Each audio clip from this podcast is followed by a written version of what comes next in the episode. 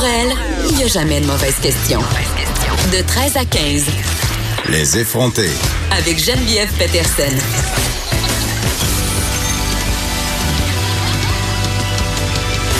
Cube Radio.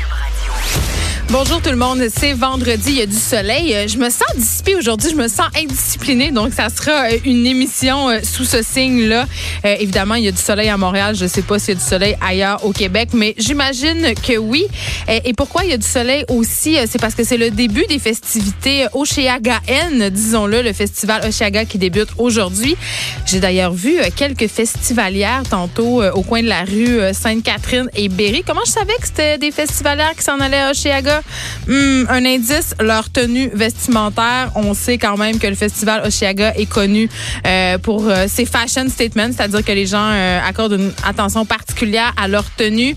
On aura la chroniqueuse, notre chroniqueuse culturelle, Élise Jeté, qui va venir nous dresser un portrait des pires festivaliers ou des pires choses à faire dans les festivals si on veut emmerder le monde. Donc, on prend des notes à la maison si vous comptez vous rendre à Oshiaga en fin de semaine. Autre sujet euh, ayant rapport à Oshiaga, est-ce que vous saviez que plus de 40% des interventions euh, d'overdose annuelles à Montréal ont lieu pendant la période estivale. On sait que beaucoup de festivaliers consomment des drogues et on va être avec la pharmacienne Carole Desrosiers. Elle va être là pour nous parler du phénomène, pas pour nous faire la morale, mais pour nous donner euh, des trucs, si on veut, pour reconnaître euh, quelqu'un qui euh, fait une surdose de drogue, pour nous parler aussi de différentes mesures que mettent en place des festivals à travers le monde pour tester les drogues, notamment parce que ça finit toujours, pas toujours bien, malheureusement, et d'ailleurs, ça n'a pas très bien fini pour la petite fille de Robert F. Kennedy qui a été trouvée morte hier, en fait, d'une possible surdose sur chaque Kennedy Hill qui avait qui était âgé de 22 ans, euh, qui a trouvé la mort. Bien sûr, c'est pas encore confirmé euh, que c'est euh, qu'il s'agit d'une overdose, mais le New York Times a parlé avec plusieurs proches de la famille et semblerait que tout tend vers cette possibilité malheureuse. On va en parler avec euh, le journaliste judiciaire Félix Séguin, qui est accessoirement un passionné euh, des Kennedy.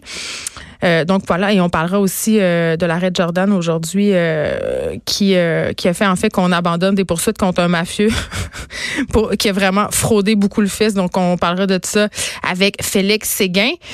Aussi, quelque chose qui me fait beaucoup sourire, est-ce que notre bon premier ministre François Legault a un agenda souverainiste? C'est la nouvelle théorie du complot qui circule un peu partout. Steve E. Fortin, qui est chroniqueur au Journal de Montréal, au Journal de Québec, a fait un texte là-dessus aujourd'hui, sera avec nous pour nous donner l'heure juste. Donc, complotiste, tenez-vous bien. Notre effronté du jour, Alex Dufresne, va nous parler de ses grands-mères stars d'Instagram, OK? Elle va nous faire découvrir une Insta-babe de, tenez-vous bien, 91 ans. Donc, euh, j'ai bien hâte de voir euh, de quoi ça va avoir l'air tout ça. Euh, aussi, la santé a un prix et mettre en danger celle des autres. Aussi, on se demandera si c'est possible d'être indemnisé financièrement suite à la transmission d'une ITS. Mais avant, si vous avez des ados à la maison, vous avez sans aucun doute vraiment aucun doute et j'en suis euh, déjà entendu parler euh, de TikTok. TikTok, c'est un réseau social chinois très populaire chez les jeunes. Comment ça marche?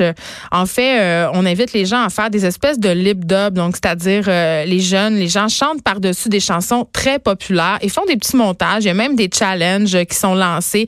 C'est très amusant, c'est très ludique. On en a parlé cet hiver aux effrontés parce qu'il y a quand même un downside à cette plateforme-là, c'est-à-dire que plusieurs jeunes qui à ces challenges-là ou à leur présence en ligne se font intimider sur la plateforme. Et ça a été le cas, et pas juste un peu, de deux jeunes filles de 11 et 13 ans originaires de Saguenay qui ont reçu des messages menaçants sur TikTok après qu'une ou des personnes, on ne le sait pas encore, aient pris possession de leur compte. On en parle avec la mère d'une des jeunes filles, Mélissa Turcotte. Elle est en ligne. Bonjour, Madame Turcotte.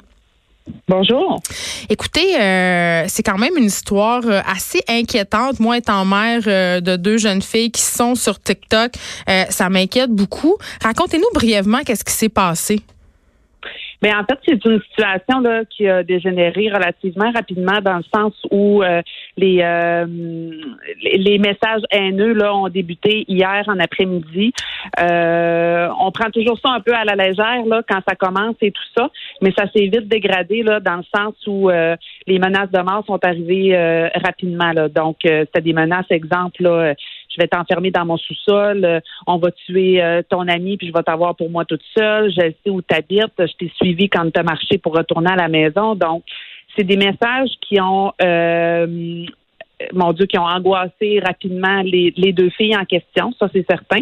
Donc nous, on a fait intervenir les policiers à ce moment-là parce qu'on voulait avoir en fait la ligne directrice, là, les procédures à faire quand il arrive des, situations dans ce genre-là. Donc, ils sont venus à la maison une première fois pour évaluer la situation. Ils sont restés une bonne heure là, en compagnie des filles là, pour ensuite aussi là, essayer de les rassurer et tout ça.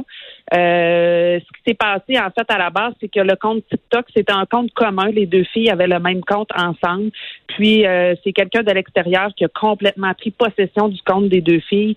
Donc on malheureusement à ce moment-là, on n'avait pas la possibilité là, soit de retracer ou euh, peu importe. Donc les policiers, ce qu'on a fait, c'est qu'on a changé le mot de passe en fait du compte. Puis par la suite, les policiers ont quitté. Puis ça a pris peut-être une vingtaine de secondes là, que la personne a renchéri de, nouveau là, en disant euh, j'ai réussi à trouver votre deuxième mot de passe, c'était facile, les polices, ah ah ah, tu sais. Euh, fait à partir de ce moment-là, là, on a rappelé les policiers une deuxième fois parce que clairement, euh, la situation dégénérait, là, puis euh, les filles étaient vraiment très nerveuses.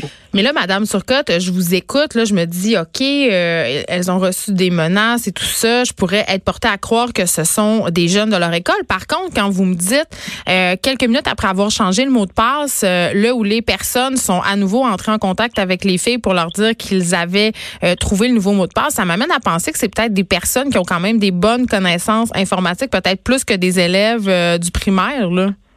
Oui, ben c'est dans ce sens-là aussi là qu'on a voulu gérer la situation parce que euh, souvent justement on a tendance à plus banaliser puis bon ça doit être des jeunes de ton entourage mais en même temps c'est facile aussi pour un adulte d'essayer de faire diversion puis de se faire passer pour un enfant tu sais donc surtout sur ces plateformes là Exactement. Donc, c'est sûr que toutes les possibilités étaient, étaient envisageables à ce niveau-là. Donc, que ce soit un enfant ou pas, euh, l'intervention de base, c'était ça, de communiquer avec le service policier puis de voir les étapes à suivre. Et là, et là, madame, et là, madame Surcotte, moi, je me pose une question. Euh, je me dis, euh, mais écoutez, là, quand même, j'imagine que vous faisiez une certaine surveillance de l'utilisation des médias sociaux de votre fille, tu sais. Donc, comment ça a pu arriver une situation comme ça? Ben en fait, c'est que euh, comme l'application TikTok, souvent euh, les comptes là, ça, ça, ça se bonifie au niveau des fans et tout ça là. Ça peut ça peut se rendre à 6000 fans et tout ça. Donc c'est sûr que euh, faire la gestion à ce niveau-là est plus difficile. Euh, je vais être honnête avec vous, là, par le passé, là, je faisais un suivi quand même régulier sur le téléphone de ma fille, des applications, qu'est-ce qui se disait et tout ça. Mais à un moment donné, rendu à un certain âge, il y a une certaine autonomie, une certaine autonomie aussi qui, qui arrive avec ça. Là. Donc, euh, on est un peu plus à l'écart. On laisse du lousse, comme on dit. Oui, c'est en plein ça. Puis, tu sais, on espère que notre enfant, en fait, euh, va être juste, en fait, là, c'est logique, là, envers les réseaux sociaux. Mais votre fille a rien fait d'imprudent en même temps, là. Elle était juste sur TikTok. Pas du tout. C'est ça. nous, là, c'était, c'était des choses qui étaient déjà mises au clair. C'est pas de pas mentionner l'adresse, euh, ni dans quelle ville et tout ça. Son, compte, son compte, est-ce qu'il était privé ou public? Euh, sur TikTok, mon Dieu, faudrait que je revérifie avec elle. Là, je n'ai pas la réponse avec moi pour le moment, mais euh, peu importe à cet âge-là, quand tu as des gens qui veulent qui veulent s'abonner, tu les acceptes souvent que tu les connaisses ou que tu les connaisses pas. Fait que le danger est là finalement. Là. Donc euh, c'est sûr que nous, il y avait une surveillance, mais en même temps, il y a peut-être probablement eu un petit laisser aller un peu plus, là, justement, avec l'âge et tout ça. On souhaite toujours que, que l'enfant soit, soit vigilant.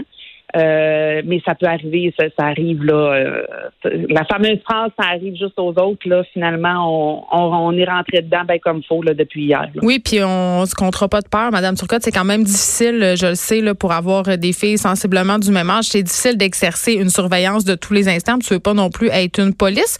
Mais là, euh, les filles, euh, si je comprends bien, là, parce que je vous ai, euh, j'ai un petit peu suivi l'histoire, j'ai compris qu'ils avaient pas bien bien dormi cette nuit. Mais là, aujourd'hui, ils sont dans quel état?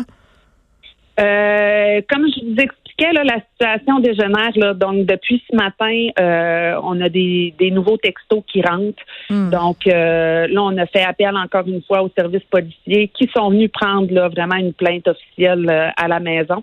Euh, puis encore, là, à l'instant où je vous parle, là, il y a quelques instants, on en a reçu d'autres aussi. Donc, clairement, les filles sont extrêmement nerveuses. Euh, il y a une peur qui s'installe. Là, ça, c'est c'est assez épouvantable. L'effet que ça a, euh, c'est hyper rapide, puis c'est difficile là, de les ramener, là, puis d'essayer de les euh, de les remettre à l'ordre un peu, puis de dire que ça va bien aller, tu sais, que bon, les policiers sont là, puis papa, maman aussi et tout ça, mais c'est c'est plus gros que nature un peu, là, surtout qu'on n'a pas accès beaucoup euh, euh, à l'information de base, là, c'est-à-dire Mm. si, c'est retraçable ou pas, là. Fait il y a un gros, gros stress là, à travers tout ça depuis hier. là. Oui, puis peut-être juste dire euh, aux auditeurs euh, qui nous écoutent en fait que euh, souvent on, se- on se dit à la police pourra rien faire euh, parce que ça se passe sur les médias sociaux, mais il faut savoir que des menaces de mort, c'est un geste criminel qui peut être passible d'une peine d'emprisonnement euh, et même sur les médias sociaux. Donc il faut pas avoir peur euh, d'aller porter plainte.